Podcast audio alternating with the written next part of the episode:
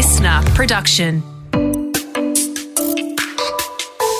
G'day, I'm Scott Phillips, the Chief Investment Officer of The Motley Fool, and welcome to The Good Oil. Now, if you're new to the podcast and you're not familiar with the phrase, giving someone the good oil is giving them the good stuff, the important stuff, and the real stuff. And that's the aim of our podcast. We're bringing you conversations with entrepreneurs, executives, and experts the people who know what's going on and the people who make things happen.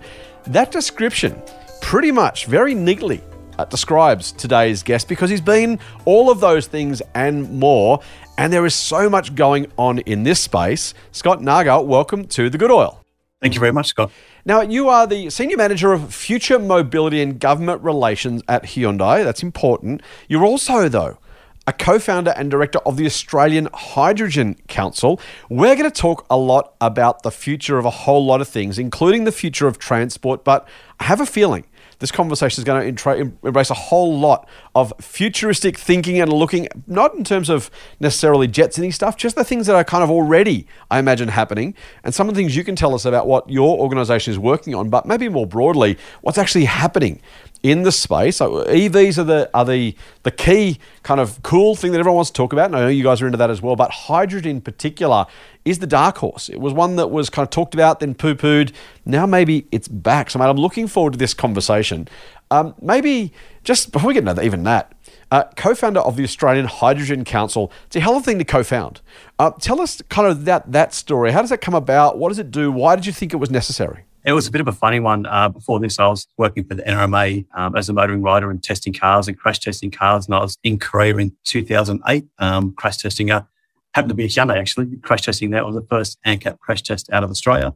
And the lunch bell went off. We just crash tested the car. None of the measurements would take place. I wandered out the, the kind of the back area of the, the crash test center and stumbled across a hydrogen car back in year 2008 and caught underneath, got dragged out and got abused pretty, pretty heavily um, and really caught the bug from there and, and came back to Australia, right. started writing about it. Wasn't going too far, done a lot of research and study of what was happening globally, uh, and then eventually moved to Hyundai. Um, so I kind of had a, a career of, of, writing about cars and, and crash testing and, and, judging for Australia's Best Car Awards and moved to Hyundai because what I could see from working in their R&D factories and from the other manufacturers where they're heading with the tech and the tech fascinated me and the benefits for Australia. So we started up the Hydrogen Council uh, in about 2012, 13. It was pretty loose. So we reformed it. Um, I visited a couple of H2 mobility meetings in the UK and France and other places to see where other countries are heading uh, and in California. And then we eventually um, formalized the uh, association and it's grown. It's got about 103 members now. And it's funny, the members are all the big oil, gas, technology um, companies are all there. Uh, there's representation from all state and federal government departments. So it's a, it's a hive of activity right now. You talk about 2008 being in being in Korea and seeing these hydrogen vehicles. And for a while, they were the only thing that anyone wanted to talk about. And then kind of EVs became the only thing anyone wanted to talk about. You tend to get the, the EV fanboys, the, the, the Tesla fanboys, and that kind of stuff. Um, you very rarely get hydrogen fanboys. It doesn't seem to have attracted so much kind of excitement amongst amongst the public. And yet, you've got people like Twiggy and, and others, Andrew Forrest. And, and again, there's, I know there's a lot more than that. But from an Australian perspective, he is, you know, I should disclose I'm a Fortescue shareholder, a very small Fortescue shareholder. Um, but he's all in on, on trying to, you know, have a hydrogen future industry in Australia. So obviously, um, the sort of thing you've talked about.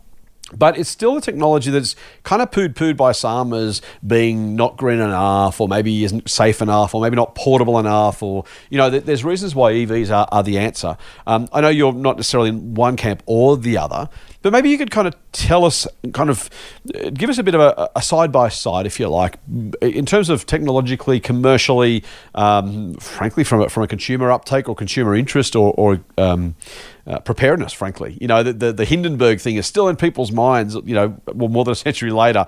Uh, it, it, feels unsafe. It feels like, why would you do that? I occasionally say to people, mate, you're driving around with a tank full of petrol. Like, it's, it's not that different. Um, but, but kind of, can you, can you kind of share the, uh, your or the companies or the industries uh, view on, on those two competing technologies? Yeah, I'll probably give the, the overall view from, from my own personal view, but and, and being around cars for a long time, but also from a Hyundai point of view on industry. We're lucky enough to, from a Hyundai perspective, have both technologies. We've both got EV, we've got fuel cell vehicles, and we're one of those manufacturers that builds light vehicles, um, commercial vehicles, electric trucks, hydrogen trucks, hydrogen buses, trams, trains. Um, we're one of the biggest shipbuilders in the world. We'll build you and frigates or submarines or, or you know, container ships or whatever it might be. Cool. So, yeah. from a vertical integration point of view and what Hyundai does and, and, having all the parts inside, and I will say that all the steel we use and, and the products produced in Korea um, is Australian steel out of Pilbara. Uh, so, all the Hyundai's on the road and the ships and trains and bits and pieces around us also out of the Pilbara. But um, the biggest thing to think about is that emission regulations are cutting around the world we're quite far behind in Australia. There's been a lot of conversation the last couple of weeks um, after the EV summit in Canberra, and, and where um, the Prime Minister and and Chris Bowen and others are working on now um, about where the country needs to get to. And the EV Association's got one opinion, the Federal Chamber has got another opinion. We'd have to come to a consensus, but we really, really need to understand what are the differences here in Australia compared to Europe and North America. So we've got both texts. We've got uh, in both camps. We've got members uh, of the um, founders of the Hydrogen Association, um, um, foundation members, the EV Association, members of the uh, the, uh, the Federal Chamber of Automotive Industries. We talk to everyone to try and get the message across that one, we are pretty far behind here in Australia. We've got some great opportunities, unlike other countries. We can make all the fuel here. So emission regs are cutting it around the world. Um, manufacturers have to change. Some countries ban internal combustion engines by 2025, some Scandinavian countries, then 2030, 2035 most of Europe goes. From a Hyundai perspective, we won't be selling internal combustion engines into Europe by 2035 because they're banned anyway. Now, we don't know what that's, that's going to be in Australia. That's going to be worked on the next couple of months with the government and industry and probably the next year or two. But we have some great opportunities here where currently we import nearly all of our fossil fuel liquid fuels. There's only two refineries left, one at Lytton in Brisbane um, with Ampol and one down Viva Energy in Geelong in Victoria, making a very small percentage of our fuel but our neighbours, Korea, Japan, um, India, and others, are all looking at Australia to provide their low zero emission fuels for the future. So the opportunity here is with the highest uptake of wind and solar um, across most of our coastline, and Sayers has done some amazing studies. Not only can we be a massive exporter of our renewable energy, and that's obviously where Twiggy and others are looking at that, but what are we doing for our own networks here in Australia? How do we have a consistent fuel supply and the best way to think about it and what we do with governments, and I'm, I'm back in Canberra the next couple of weeks um, uh, going through um, the offices again, uh, is trying to get people to understand the differences in technology. So EVs will more than likely replace petrol. I would say more than likely, there's some cases where fuel cell might be better in different um, classes of the vehicle, and fuel cell replaces diesel. So the heavier the mass of a vehicle, fuel cell is basically a replacement for that. We can fill up vehicles, whether be light vehicles or heavy, um, as quick as we can with petrol or diesel today, where EVs take a, a, bit longer to fill and don't have the same range. So it's basically that replacement or for mass transit, anything heavy, whether it be road, rail, marine, or air in the future. Uh, we do have the Nexo fuel cell vehicle in Australia. We, we launched that in 2019 year and, and had the first car ADR compliant and crash tested with a five star crash test. We spoke about crash safety. In 2019, that car was crash tested by Euro NCAP.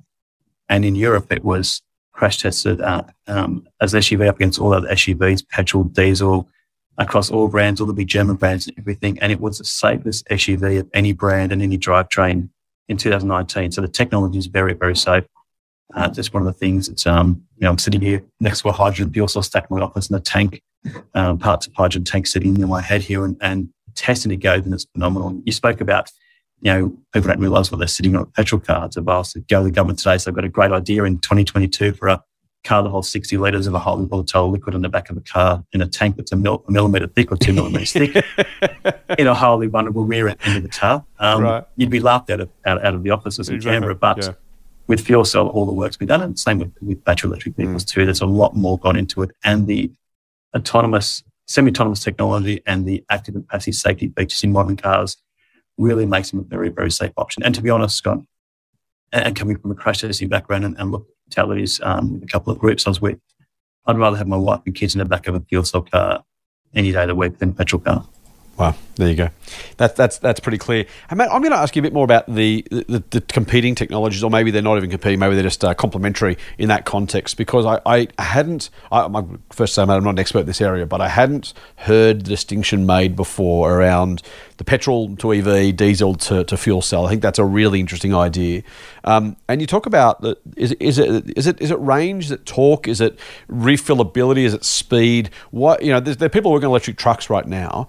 Um, why is it, in your view, likely, possible, definite, whatever whatever adjective you want to use? Why, why is it probable that that's the direction that the heavy vehicles will go, rather than um, some of the you know Tesla's making a electric semi and all that kind of stuff. And again, I know I keep mentioning those guys, and I'll mention Hyundai a few times to give you guys a wrap as well, of course. But um, you know, the, the, the why why is the technology likely to split that way in your view?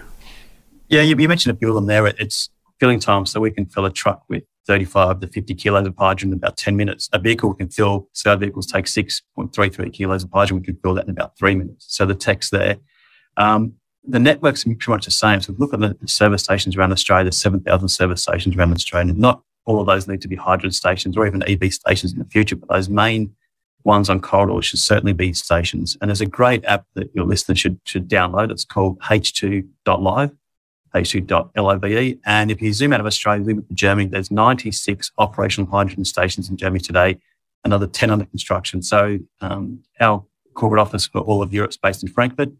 Five years ago, there was one hydrogen station in Frankfurt, um, and today there's six. And there's stations getting put on the routes coming into Frankfurt, Berlin, Hamburg, and Stuttgart and Munich. They've all got multiple hydrogen stations, and you can see from the big um, global players there, whether it be Total or Shell or BP, um, are all playing The best thing about hydrogen, it's not just oil companies selling you hydrogen, it's gas companies who the traditional manufacturers of hydrogen going head to head with big oil.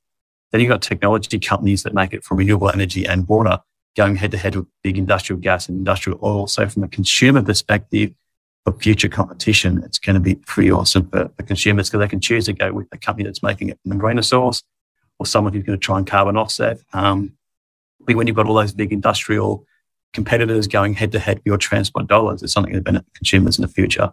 But that big difference is that we can fill the trucks um, and buses and trains very quickly, and they can do up to the same range as diesel. We do have and will have battery electric trucks around the world for Hyundai. We've got them now. We've got hydrogen trucks deployed in, in Switzerland, another um, 29, I think, or 30 have landed in Germany just in the last couple of days um, with a lot of the big funded projects over there. We've got one in New Zealand that's been um, deployed, and another couple coming. Uh, it's just understanding what networks are required. And we kind of use Germany as an example of don't take a scattergun approach, look at those hubs and clusters. So we've got a hydrogen station here in Sydney we built in 2014 and the first kind of publicly available station is in Canberra. We, finished that last year and launched the station the cars um, with 20 hydrogen cars at ACT government. And that station is great. You know, in the future, hopefully take trucks and buses and a lot of other things, the railway lines behind it, a lot of land around it to make it bigger in the future. It's it's really planning for infrastructure is critical. And, and even from the EV perspective, we're not doing a great job here in Australia at the moment. Hydrogen is even harder. Um, and we should be looking at any project as zero emission transport bed. So how we're going to do hydrogen and electric vehicle refueling in the future. You know, Toyota's got hydrogen cars here as well. Um, and they've got competitors with EVs with Nissan and Tesla and, and all the German manufacturers got MG here now. So one of the things that Hyundai really emphasizes is for us to be successful in Australia with zero emission vehicles, we need competition, good competition in both heavy and light vehicles, because we won't make everything or every platform that the consumer wants. So, and what competition does, it drives consumer awareness, consideration to purchase. And when that happens, the government starts going on its going to the next election. We'll invest in infrastructure and, try and drive the industry forward. Mate, so many, uh, great explanation. Thank you. There's so many different parts to this. And I'm curious, uh, again, uh, you know, uh, to the extent you can don't want to speak to or from Hyundai's perspective, but you've got on one hand, you know, we'll only we'll only be offered the, the, the, vehicles that manufacturers want to produce. Manufacturers, though, will probably only want to produce vehicles they think will buy.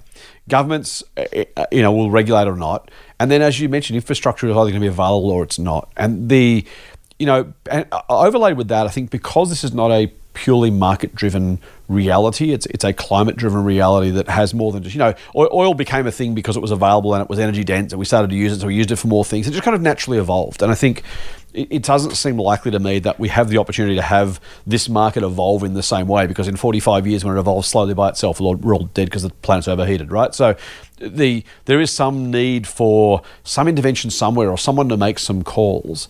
How does that balance out? And again, on top of that, I suppose we're not talking in Australia. I mean, you know, you and I are in Australia. You work for, for the Australian business, but you know, uh, I don't imagine you guys or anyone's going to make cars just for Australia. Oh, Australia wanted hydrogen vehicles, so I'll make them for there, but everyone else could have the EVs, or vice versa. Everyone's also got EVs. We'll make you know, hydrogen vehicles for Australia. There's going to have to be critical mass globally um, for you guys to make it worth your while. How does that play out? Do, you have do you kind of lay, lay in bed at night with your eyes, eyes staring at the ceiling, thinking, how does this whole jigsaw come together? Um, and maybe it's not that simple. Maybe it's much much more complex than I think. Um, but just as I think through that myself and think I don't know how how I would put investments against these things when, you know, is it the white elephant or is it is it the future? I, am not sure. I don't know how we are, we know at a, at a manufacturer, government, public, consumer, everything else level, everyone's sitting back saying, "Oh, I'll wait for them to go first, as you kind of just mentioned. Um, how, how does that how does that work? How does that play out? It's a massive jigsaw puzzle. There's a lot of missing pieces. We were one of the only countries I was aware of in the world and having the opportunity to work. Um, I, worked in, in, the US and Europe and, and Korea quite often and, and Japan we were one of the only places, or only place I was aware in the world where the transition to zero emission transport was actually driven by the industry. There was no regulation in place. There was very little incentives across the country. Where there is incentives, they differ from state to state. And in, in one state, we've got a, a tax against EVs, um, which was the first in the world. So it was a very difficult market. So the Federal Chamber of Automotive Industry set up and had a voluntary emission regulation, which was in place. Now, it's a starting point. It's probably not um, we're going to be in the future, and that'll be used as a baseline for the government um, to move on from there. But it was actually driven by industry in the first place, mainly because we know that the choice of internal combustion engines over the next 10 to 15 years, 20 years, will dwindle. It's happening quicker by some manufacturers. So there's some, some manufacturers at the moment that are very vocal about the transition, how quick it needs to happen, because their choice of engines out of Europe, and these are German manufacturers, is starting to dwindle today. Where we don't have that problem with our brand just yet. But what we have done, every single zero emission vehicle we have in Europe or the US, we have here in Australia now. I said this week or tonight we launched um, three more vehicles, electric vehicles in Sydney with one of our, our brands, and we've got another electric vehicle coming this year. Um, so everything we've got on the road in Europe um, from an EV perspective or hydrogen fuel cell in a passenger vehicle is here in Australia. We just don't have the volume here at the moment. And so that's, I suppose, uh, that is the catch 22. Um, I guess if the vehicles are here and they're available to be sold, it's just a question of whether consumers want them. And if, I guess, uh, the things that go around that range anxiety, infrastructure support, all the stuff that, that kind of is, is attached at the moment, it does feel like other. Um, jurisdictions are going to drive us, as you've already said. Europe's not going to take internal combustion engines past 2035. Some some are banning them more quickly. I saw Bank Australia, uh, one of one of the banks here, is now not going to lend to, to for purchase of internal combustion engines after 2025. That's their commitment to banking zero net zero. Um, I mean, we're obviously moving in this direction, mate. I wonder what what. What would what should we be doing? If you, if you let's swap hats for a second. I, again, I don't want you. You won't be critical of, of government because you have to work with these people. But if if you had the ministers here and you said, "Look, here, here are the things you, guys kind of would, uh, you, know, you, got, you got a few years till the next election. Here's the two or three things you really need to do to make this work, to give Australian consumers the confidence or the ability or the whatever. Um, and again, is a chance to, to, you know, to play play your own tune. Why you? I'm sure you've had this conversation a million times with a million different ministers and, and shadow ministers and state and federal and everything else. But what do they need to do to A, do the right thing by the climate, B, keep up with the rest of the world, and C, I guess, let you guys as manufacturers make the appropriate levels of investment, I'm sure you'd happily import many, many more cars with some structural change.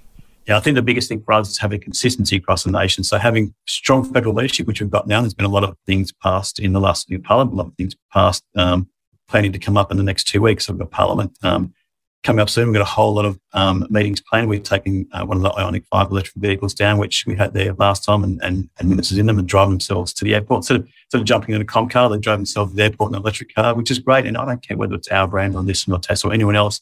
It's getting people that are decision makers and leading this country to understand the benefits of the technology. And then, you know, we, we look at the other side of fuel security. It's a really big one here, uh, having that much fuel imported and looking at what happens into the future. How do we actually ensure that we have the power, um, their own networks? And my preference is, is would be green power using renewable energy or, or some other form of energy, uh, pumped hydro. But if the ships stop coming, at least we do have other forms of energy production today to keep our fleet's power. We're not having a stranded fleet. And we, we are a country with one of the worst fuel security uh, issues in the world. I remember back probably 16 or 17 years ago, engaged a gentleman called John Blackburn, who was ex head of the Air Force, um, a defense force analyst, um, threat and security analyst, who was, was very big on, on security. It was the first time they'd been tabled in Parliament, um, Australia's fuel security. And it was really scary and horrible 16 years ago. And that's when we had a lot more oil refineries. So it's, it's gotten worse now, but we do have a great opportunity to make a lot of renewables. Look at all the spent renewables that can be around Australia. How do people get paid to take them off the grid? We use Germany, the example again. Up in northern Germany, there's so much onshore and offshore wind and solar, and there's a lot of renewables. A lot of renewables is made when it's not needed. So people are paid to take off the grid so they can maintain frequency in the grid, keep lights on.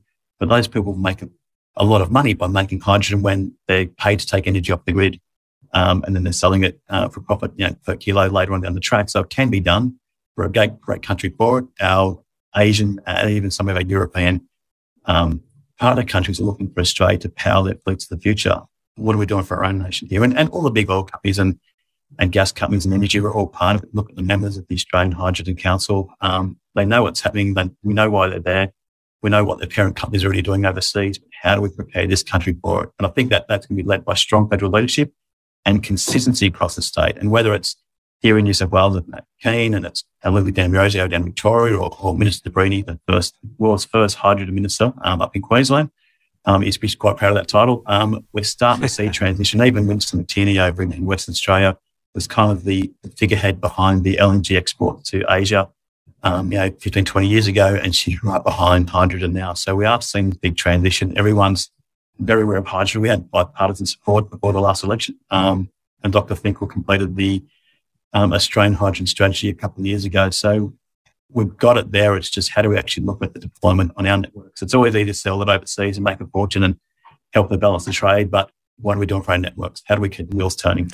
Mate, I, I love the idea, and I'm going to say so. Let me let me be devil's advocate for a second. Fuel security trips off the tongue. Everyone nods, of course. Everyone nods, of course. We should, of course, we should. Yes, of course. That makes sense. And as you say, 15 years ago we were saying it, and we everyone nods at the same time, and it makes some logical sense.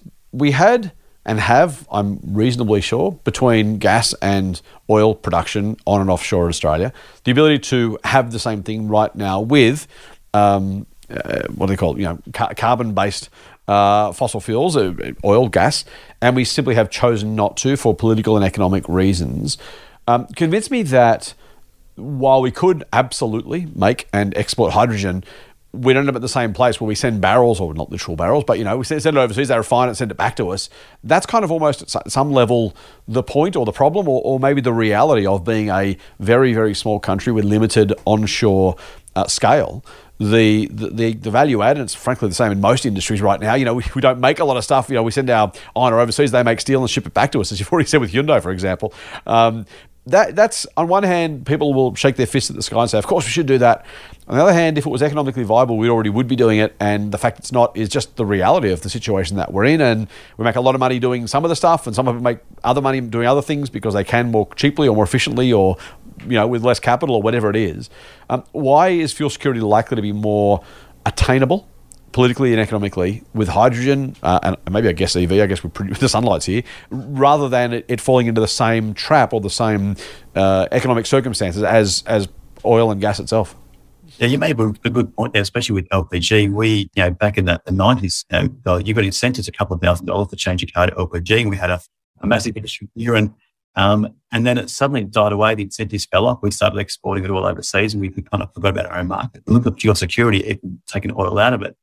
I'm not sure of how much oil we actually dig out here and, and pump out here and, and refine it here or export it. But from LNG perspective, I know, you know in Korea, you can't have a government um, uh, like a, a um, like a pension card for your car or cheaper registration or anything. If it's a it's a taxi, it's got to be LPG. If it's a, a pension, you're on a pension, it's got to be LPG. If you're um, got any kind of other thing that kind of keeps your rego cheaper and operating your car cheaper, the car must be LPG car. We make them in the factory and we we looked at like a number of other manufacturers here when um, Ford closed in Geelong about turning Geelong into a um, a retrofit centre, putting in kits here. But one of the things we found is that one, we couldn't run our cars from overseas, so building our factories in Australia on the quality of our LPG. Um, no one was keen to change it. So then we looked at plan B was how do retrofit cars in Australia here? Um, we have a five year warranty on our cars here in Australia. The people supplying the kits and doing the retrofits for us offering a year warranty. So if you're not keen enough to back your technology for five right, years, like right. we back the technology in our cars, why would we put that kit into a car, oh, especially under yeah. from an HPLC perspective? We, we're responsible for the car as a whole. So they weren't provide, prepared to back their own technology. Um, and we were, our technology, we're not being integrated. So, and a number of other manufacturers looked at that. And unfortunately, that died off. And, you know, we know we can buy fairly cheap um, LNG in, in, in Korea to run you know, with heavy transport, light transport. Um, unfortunately, that hydrogen station we commissioned in um, in Canberra late, in March last year. That was an LNG station, and, and LNG trucks were still filling up when the station was commissioned operating. And then they actually shut the LNG side of it down, and, and it's completely dead now. And I'm hoping that hydrogen picked it up. So, yeah, you're right. It is a big challenge for the future. I understand we make, make the same mistakes, but I think it's getting to the point now with those two or three other refineries closing over the last couple of years, um, having two left, the geopolitical tensions. Um, we are an economic um, and a resources powerhouse when it comes to, to what we have either in the sky shining down, the wind, um, the water close to the coast, uh, or you know, what we're digging out of the ground and using to power the grids now. Everyone wants to think we can snap our things and change our grid to green next week, or whether it be our transfer. Not probably the greenest guy, greenest guy you find in a um, in an automotive company anywhere in Australia, but it's going to take time. And we really want to encourage people. You know, it's at 7,000 petrol stations in Australia. Generally, you know, the Ampols and the BPs and, and as other guys at Shell, they've got them in fairly convenient locations, not in you know obscure locations no one wants to go to. They're there because they're going to attract customers to them. What are they doing for the future to attract our customers? So people that are buying our EVs today, and we've got three on the market. Um, we've got another one coming this year, and, and then three gen- for a Genesis model coming this week. Those customers today have got no reason to go to a petrol station to buy um, anything in the store, the milk, right, Coke, yeah, bread, yeah. chocolates, whether, whether how the profits are made for convenience stores because you're not selling anything on the forecourt that customer seat. You're not selling hydrogen. You're not selling electrons.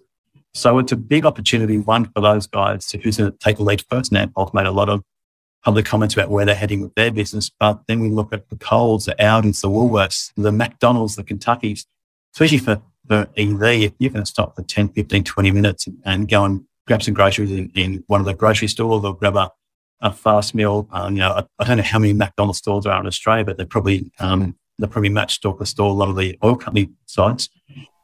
Why couldn't they be a, um, a transport solution for the future for filling up cars? You know, usually got clean facilities to go and have a, have a break in, uh, log in the Wi Fi, do some work while your car's got getting a 20 minute charge. So it's really going to break up the industry of how quickly the, the traditional oil company is going to, industry going to change for the future and, and who else is going to step up? Is it convenience guys with a massive uh, footprint across Australia? Or is it the, the grocery store guys who are happy to have you spend 20, 30 minutes in a um, in a supermarket. I don't know about you. I, I, can't walk into Woolies without spending. or I sit up for a loaf of bread and I walk out spend seventy dollars. I don't know what I spend it on. Um, yeah, yeah, exactly. Unless you're getting a, a, a cheap um, fill of hydrogen in the car. But again, your own house power station. If you've got off peak power, um, you get half price fuel after nine o'clock at night and to about five in the morning. You can't go to a petrol station today and get half price petrol. If you've got solar on the roof and if you're working from home, um, you can collect that, store the battery, and then use that for your transport. So there's so many ways that tra- uh, transport's going to change from a either charging with hydrogen or, or, charging with electricity. And especially with electricity, you're, you're in control. You don't have to line yourself with one particular brand. You can get it done anywhere. And I've got all the apps on my phone and I'll use anyone and everyone and I'll pay for convenience. Um, but of course, I'll, I'll try and charge home if I can.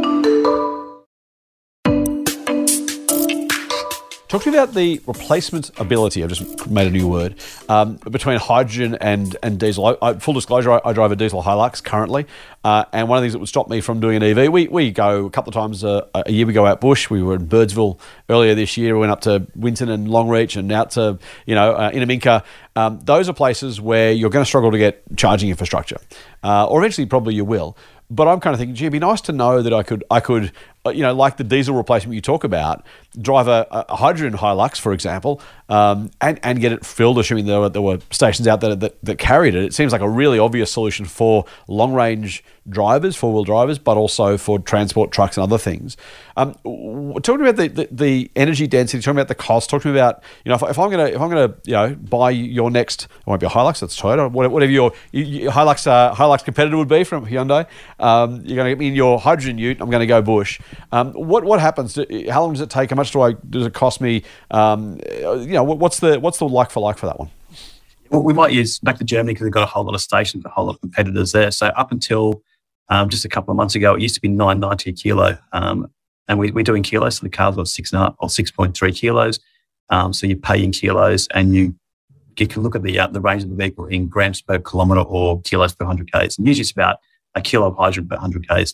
So yeah, 990 kilo was it. It's gone up to about 1274 at the moment on most stations just because of the energy costs in Europe. Um, in Australia, people are talking about anywhere from $10 to $15, um, okay. some 16, 17. So Angus just just do the math for a second. So it's ten to fifteen bucks a, a kilo. So I'm, I'm, putting in sixty to ninety bucks worth of worth of fuel, and it's going to be about six hundred k. So am I getting? It's about cost equivalent to cost equivalent to petrol and diesel yeah, today. Like um, where Angus Taylor was getting to um, over the last couple of years when he was in, in that job in, in the coalition, uh, he was talking about H212, and it's a big catchphrase H212. People so they can do it, they can make it. A number of countries so they can do it. You've got enough space, enough renewables. Um, you can make a lot of hydrogen very cheaply. People reckon in Japan a cost just slightly over that. So if that's a um, if that's a wholesale cost and, and, the retail cost is say five and six dollars, that's a good bit of margin there for the, the retailer. Um, you can you know go to about a quarter of the price of fuel today. And we're seeing that with electricity now. You've got other forms of electricity on good deals, and that's got dear at the market, but you can save a whole lot of money filling car with electrons rather than than petrol. Uh, the big other big benefit is, is it's a three minute filling for a car, 10 to 10 to 15 minutes for a truck or a bus, depending on how big it is. Um, that's really the, the benefits for hydrogen. Um, and it, it is going to be harder. We, have got a, a, big network, but then Germany's not small either. When you look at the network between the major cities across Germany, that, that H2 Live app will show people how it can be done, but it's got to be planned. It's got to be federally led. You can, on the app, it will show you pictures. You can go to the bottom of that, each of those stations on the app. It will show you whether it's live, um, how much you're paying. It's 24 7, the contact numbers. If you need directions, it'll give you directions there um, through the Google Maps or whatever and at the bottom who funded the station, whether it was you know um, the fuel soldier undertaking in Europe or whether it was a German government department. There's a lot of money for infrastructure, and you'll see stations right across Europe. Um, not as many as Germany. Um, California's another really good one to look at what's happening there. There's an awesome website called the Californian Fuel Cell Partnership. If you're keen on learning a bit more about it, and your listeners are keen to see what's happening across cars and trucks and buses, Californian Fuel Cell Partnership and their resources pages are awesome for that. But then there's H2 Mobility Europe and H2 Mobility Australia. And there's a whole lot of stuff people can find info on. Um, it's just a matter of getting on and following the right people on LinkedIn or social media and and kind of blowing your mind away where it's heading because it's happening very quickly, and we're starting about ten years behind. Yeah, unsurprisingly and annoyingly, I'm sure. More annoyingly for you, I'm sure. But uh, I, I, I, have some frustration. I won't ask you to comment, but I have some frustrations. Um, mate, let, us can can you tell me? I, I want to go to uh, I want to go to the future in a minute, but um, actually, let's let's go there now. Eh, the the, the challenge for mine for uh, EVs for now. Let's go back to that for a second. Is to your point, the charging uh, time and and the range or, or the ability to kind of you know quickly, easily charge up, fill up, whatever. Um, super fantastic if you have the time and you can plan it out. And for most people, most of the time, that's okay. That question, the range anxiety and, and the refill time remain, I think, I guess, you may know differently actually, but my understanding is that that still remains the kind of two biggest hurdles. Cost is a separate one, but I'll get to that one in a sec. Um, I, I, have said I, am no technologist, mate. I'm no futurist, and I'm, I certainly don't know anywhere near as much as you do. I, I, I speculate, finger in the air, you know, big thumb suck. I reckon we are one to one and a half generations of battery technology away from having those problems solved for us. Um, between yeah. the, you know, when someone works out how to fill these things more quickly, or they're more interchangeable, or they're much smaller, or and you know, you think about the, the growth in uh, battery tech so far and solar tech so far. Combine those together and fast forward seven or eight years. Remember, the iPhone's twelve years old. I, I keep reminding people, right? This, you know, we kind of we've taken this for granted. Imagine another twelve years of you know, phone technology, but then think about that in the context of battery technology or solar technology.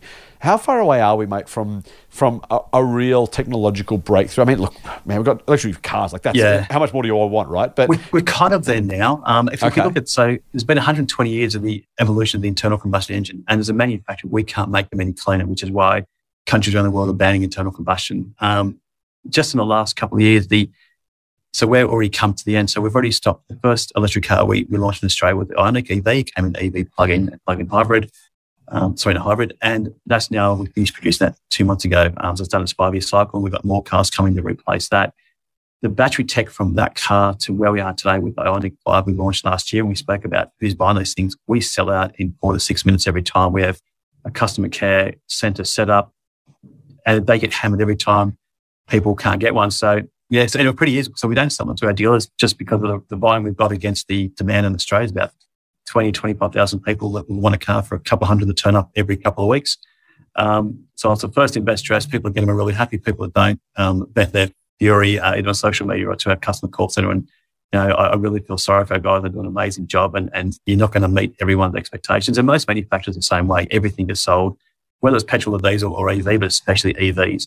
The question the politicians always had, is there a market for in Australia? Yes, there is. Uh, we'd love to get more. We'd love to have, um, so we're launching three models um, tonight and over the next couple of weeks of journalists in our Genesis range. And under the Hyundai Motor Group, um, you've got Kia that falls under that as well, Hyundai Kia and Genesis. But we don't we don't talk about the red team. Um, oh, there's fighting words. There's fighting we words. don't talk. So um, so we're very competitive of, of their market here in Australia, right. and, and we'll go them head to head. But the technology in a platform called our e-global modular platform, eGMP. So it's a skateboard platform that's used across the Hyundai Motor Group range, uh, range of com- companies. And that's a platform with you know, anywhere from 75 to 85, 95 kilowatt hours of battery. So the, basically the whole chassis between the front and rear wheels is, is battery. Those cars can charge at 800 volts. So traditionally cars will charge at 400 volts and, you know, 50 um, kilowatts or 100 kilowatts or whatever it might be. These um, cars, so the Hyundai e-Globe modular chassis and the Porsche Taycan are the only cars world can charge 800 volts, 350 kilowatts. So our cars will get 100 k's every five minutes to charge. And those hydrogen, uh, those electric vehicle charging stations are going in. So they're in Goulburn, when I head down to Canberra, there's, when I come down from the Blue Mountains, there's, there's two now at the Shell service station at, at, at Penrith there, just near the Bunnings. They're going in and the federal government, even the last federal government under the Future Fuels round one and now round two, um, ChargeFox, a big national network, Evie's a national network. Um, Ampol even got funding, the Tassie government got funding to put these stations out. So one of the good things we are doing with building the stations of the future today, so those ultra rapid stations that can charge cars very, very quickly are coming. Uh, we're going to see more manufacturers um, that go to go to that uh, 800 volts and 350 bar, oh, sorry, 350 kilowatt um, charging, which is awesome because it gets people done and dusted pretty quickly. Now that last, you can basically go from 10% to 8% in 16 minutes. That last that last 20% slower, and it is slow across every brand and the stations because you don't want to overheat the batteries or do things. But our batteries are all water cooled anyway. So you look at, you mentioned about the iPhone and the evolution of the iPhone. The biggest thing, you know, lithium ion polymer batteries and iPhone, if you want to replace your phone every three years because your boss gave it to you, fully charge it every single night. Um, so they don't like heat, they don't like cold, they don't like being flat, they don't like being full. With cars, we control that. Never let cars, even when it stops and says you run out of energy, there's still a certain percentage of energy left in the battery. We never let them get completely full. So the dash is 100%, but there's still range above that. So we never take them 100%. And we control the hots and colds. Now, we don't need the thermal blankets inside the cars in the southern hemisphere, but we do have it in our northern hemisphere deployments. But what we do have here is cooling systems. So your air conditioning system linked to the cooling system. And whether it's a hot day driving, you're soaking all that heat from the road, or you're charging in the middle of Adelaide somewhere and it's 50 degrees and you're putting 350 kilowatts in, we'll chill the batteries down and protect that heat. Um, and that the systems in the batteries control all those variances. It's harder to do on the phone because you've only got something that needs to fit in the palm of your hand. It can be done when the whole platform of the battery is a battery, whole platform car is a, as a battery. Very, very, very cool, mate. I, I love that. I mean, tech nerd. I mean, I'm not, I'm not, not that good, not that good, not very clever at it, but I love the way these things are evolving. That's that's spectacularly good.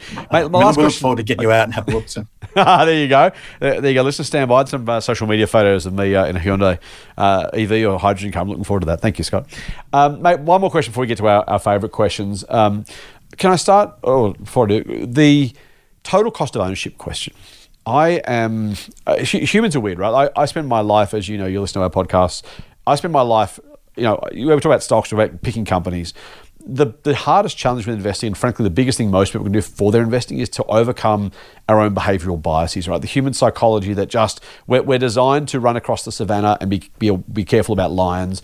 We're really, really, really bad at being impatient, uh, about, you know, putting things off into the future, about, you know, uh, delaying, delaying gratification, all that kind of stuff total cost of ownership the you've already talked about the fact you can you know solar panels you can charge a car for free something the equivalent fuel would cost you these days i don't know 100 something dollars a tank um, uh, the, the total cost of ownership, say, oh, those EVs are so expensive, I'm pretty sure you're going to tell me they're as cheap or cheaper than internal combustion engines. But we haven't been able to get it across. And even with solar panels, people putting on the roof, oh, I don't want to pay five grand for solar panels because it costs a lot of money. It's like, uh, can I tell you the, the, the payback on that, even without an EV, are so stupidly fast it makes it's it makes no financial sense not to have solar panels if you can possibly charge them, and yet people don't. And I, I'm going to assume it's the same with cars. Firstly, is that true? And secondly, how do we get around that? The cars are more expensive. There's no getting around that. The technical vehicles is more. We build cars in the, tens or hundreds of thousands rather than the millions. um, yeah, yeah, yeah. your, your volume cost, you're paying a lot more for a low volume of components in the vehicle. So when we start building, you know, the, the six or eight million cars and trucks and everything we make per year um, across our, our, different brands, mm. As zero emission, then we're buying in those those parts. And we had some journalists in Korea a couple of years ago, one asked the, um, the R&D center, and we had a fuel cell stack we're looking at, and the journalist said, give us a, um, a, a, an idea of what it looks like when we start ordering parts in, in the hundreds of thousands of difference it makes. So there's a valve on the fuel cell stack we've got in our car today uh, it's a three-way cooling valve, just a dual plastic valve three-way. It's um, 375 US dollars per unit if we buy them in the the um, I think about three to five thousand units at a time. We started to buy those in 100,000 units a time. It goes to 375 US dollars to 75 dollars.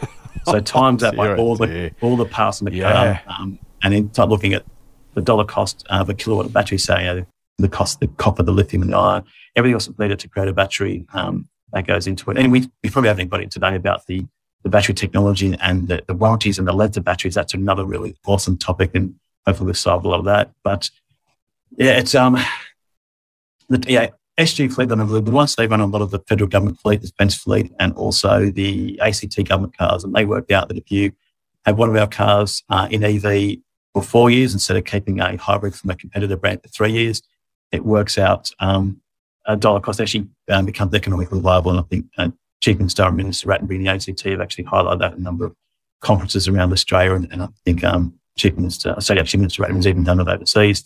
So we're working hard with ourselves and all our competitors to get as many cars as we can. But our cars have a five year warranty. The batteries have an eight year warranty. So if you keep that car one year longer in your your, your government fleet, um, and you're selling the vehicle at auction with a four year battery warranty on the battery, which is what everyone seems to panic about, and wants to talk about you'll find that don't worry about it. Our batteries, um, when you see the batteries here, when we split, when we've got them all split down and we've changed all our training, still do some internal combustion because there's still cars coming in the next couple of years, but we're really heavily focused on EV hydrogen fuel cell training. You'll see our batteries that have been split down. There's cells, and the cells, we can individually diagnose a cell. Three cells make a, um, um, a pack, and then the packs go into modules. So we can diagnose cells, packs, or modules. There might be six to 10 modules in the car um, we can rebalance modules. We can take them out and rebalance machines we have here in Australia now. We don't see the need to replace whole batteries because they wear out over time. We can replace the um, damaged cell, the faulty cell, or the, the rebalance modules that are down and do a lot of work to re-get them back up again. There's so many other valuable materials, not just the cell itself. You've got multiple computers sitting inside the battery, cooling systems, the aluminium cases, the insulations. There's so much more that goes into a battery that's worth money than just the cell itself. So we want to see yeah, right. those get reworked. People are saying we want to start a business up to, you know, get, get Hyundai and Nissans and Tesla's old batteries and put them into shipping containers and make um, cheaper versions of, of, Tesla mega batteries. You're probably going to wait a long time for batteries, um, especially from our brand, because they're, they're cooled and got all the, the, the devices to keep them running as efficiently and safely as possible. For a long time, the only time we actually, and we had it last year, we had a recall on batteries last year for some of our, some of our cars. So we tested the system in Australia we managed to recycle 98.2% of the battery. The other thing we couldn't recycle are the kind of like big Play-Dohs that insulate the batteries and a few other um, insulations and foams.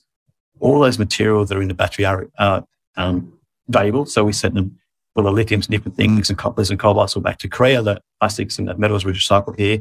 And it was 0.8 actually went into landfill, which is more insulations and kind of um, the doughy Play-Doh looking thing. So it's this, you kind of, every time you someone you talk, it's almost diving into another treasure chest of information. But um, a lot of work's been done um, around the world uh, across a lot of manufacturers and a lot of universities, especially when we look at some of the unis here behind us. We've got the School of Engineering from Macquarie and UNSW and um, RMIT and, and, Monash, and these guys are all working on the next generations of um, electric motors and um, you know CSIRO new polymers for carbon fiber tanks, and there's so much happening here in Australia, but around the world.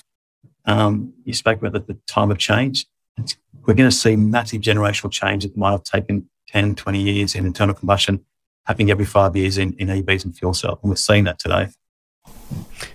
Very cool, mate. Super cool. All right, uh, we're running out of time. Mate. You've been very, very generous with your time, and I really appreciate it. Listen, I'm sure you've absolutely got a heap out of it as I have. Um, this is such a uh, such a quickly evolving area, uh, and I look forward to seeing those vehicles you talk about. Yeah, they will be released by the time this podcast goes to air. So uh, I'm sure people can just Google Hyundai new vehicles or something. I'm sure they'll be able to find what those what those are.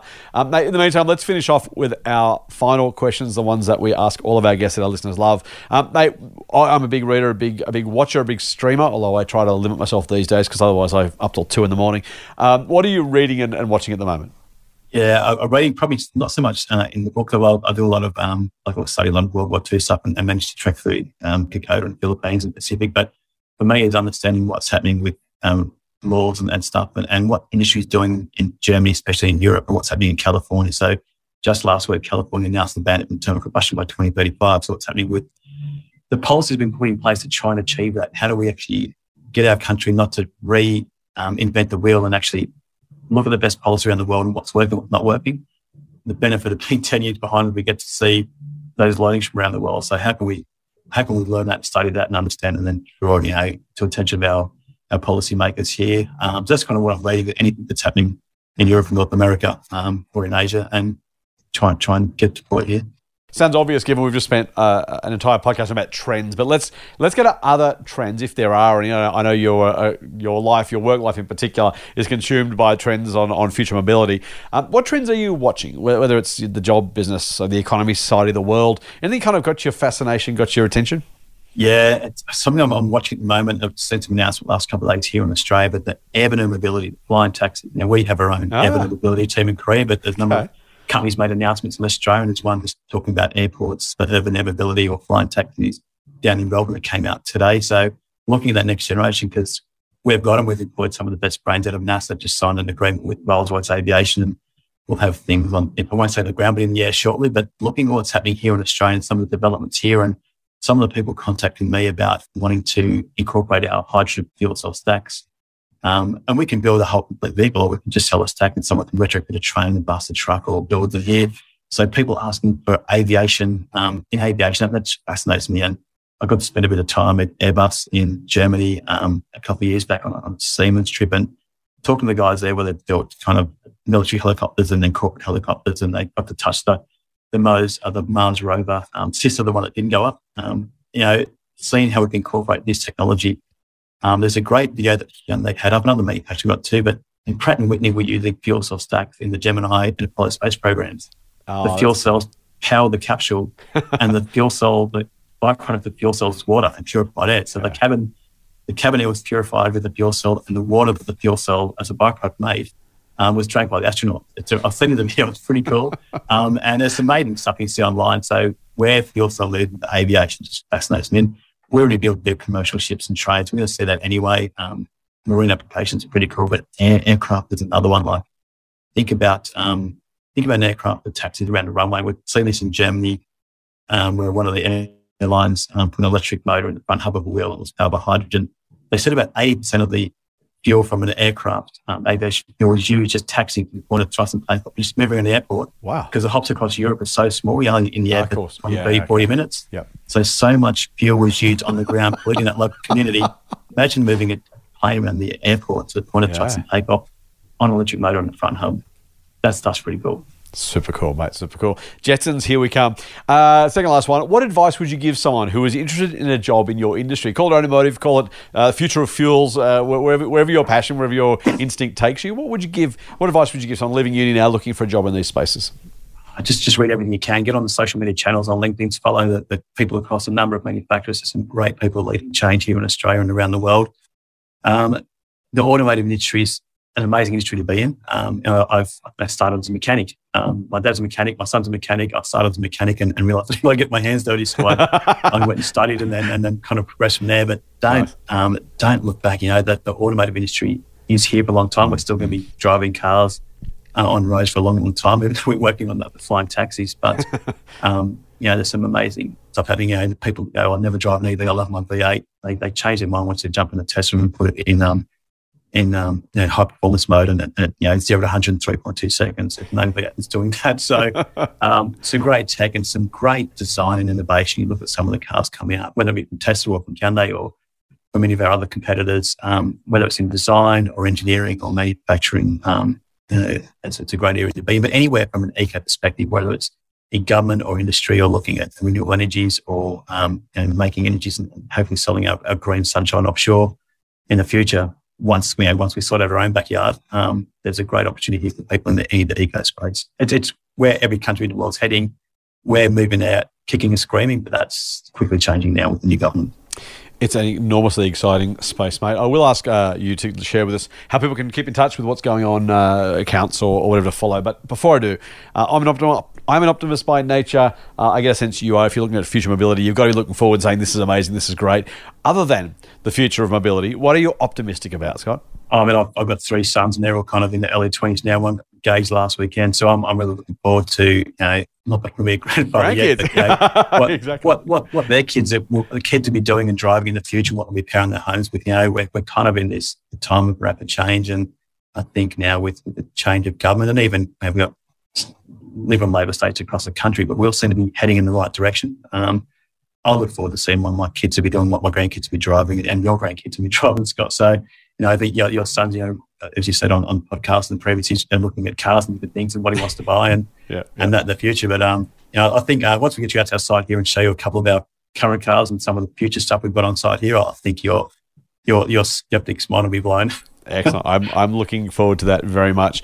Um, before we wrap up, how can people follow you, follow Hyundai, follow more about the future of automotive uh, innovation? What, what, are there some particular accounts, particular platforms, particular magazines or, or, publications? What's the best way to do this? The Hyundai Australia social media channels would be the great one. So either um, Snapchat, LinkedIn, or um, or Facebook. Um, you know, Scott Nargar on LinkedIn is probably another you know, all right one to follow, but also and follow my competitors, follow the guys from Toyota and Tesla and and um, uh, Nissan and other places as well. There's some great stuff coming through. But Hyundai globally has a great, um, so Hyundai Global Tech Sites really goes in and breaks down a lot of those um, how technology works, why it works, and then our competitors have the same thing. So just check all the top manufacturers that are driving change here in Australia and around the world, and and just follow what's happening. But also YouTube, there's some awesome animated videos about how a fuel cell works, how um, how electric batteries work, um, and even down to educating um, younger kids in, in primary school, know, really basic education videos up to some pretty high tech videos. But there's some, you know, everything's on social media these days. It's, one of the good things is that from a Hyundai perspective, we love the idea of people, and especially journalists, putting our cars against our competitors' cars. We don't know how we can improve our, our product and, and move forward and, and, better if we're not being put head to head about the best competitors. And what we really hope for here in Australia is because we are a market that's um, we don't have hardly enough right-hand drive cars here in Australia compared to the the UK and other right-hand drive markets in the world, but we want to have a really good competitive market. So um, I encourage people to go and test drive EVs of any brand.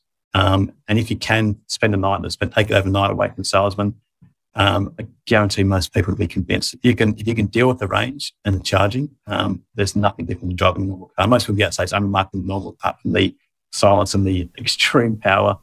Um, but just just do it. Uh, make your own mind up. Don't let the salesman try and sell you. Um, do your own research. Go drive a car, ours or someone else's, and, and make your own mind up. Beautiful, mate. You've been very, very generous with your time. I really appreciate it. I've learned a heap.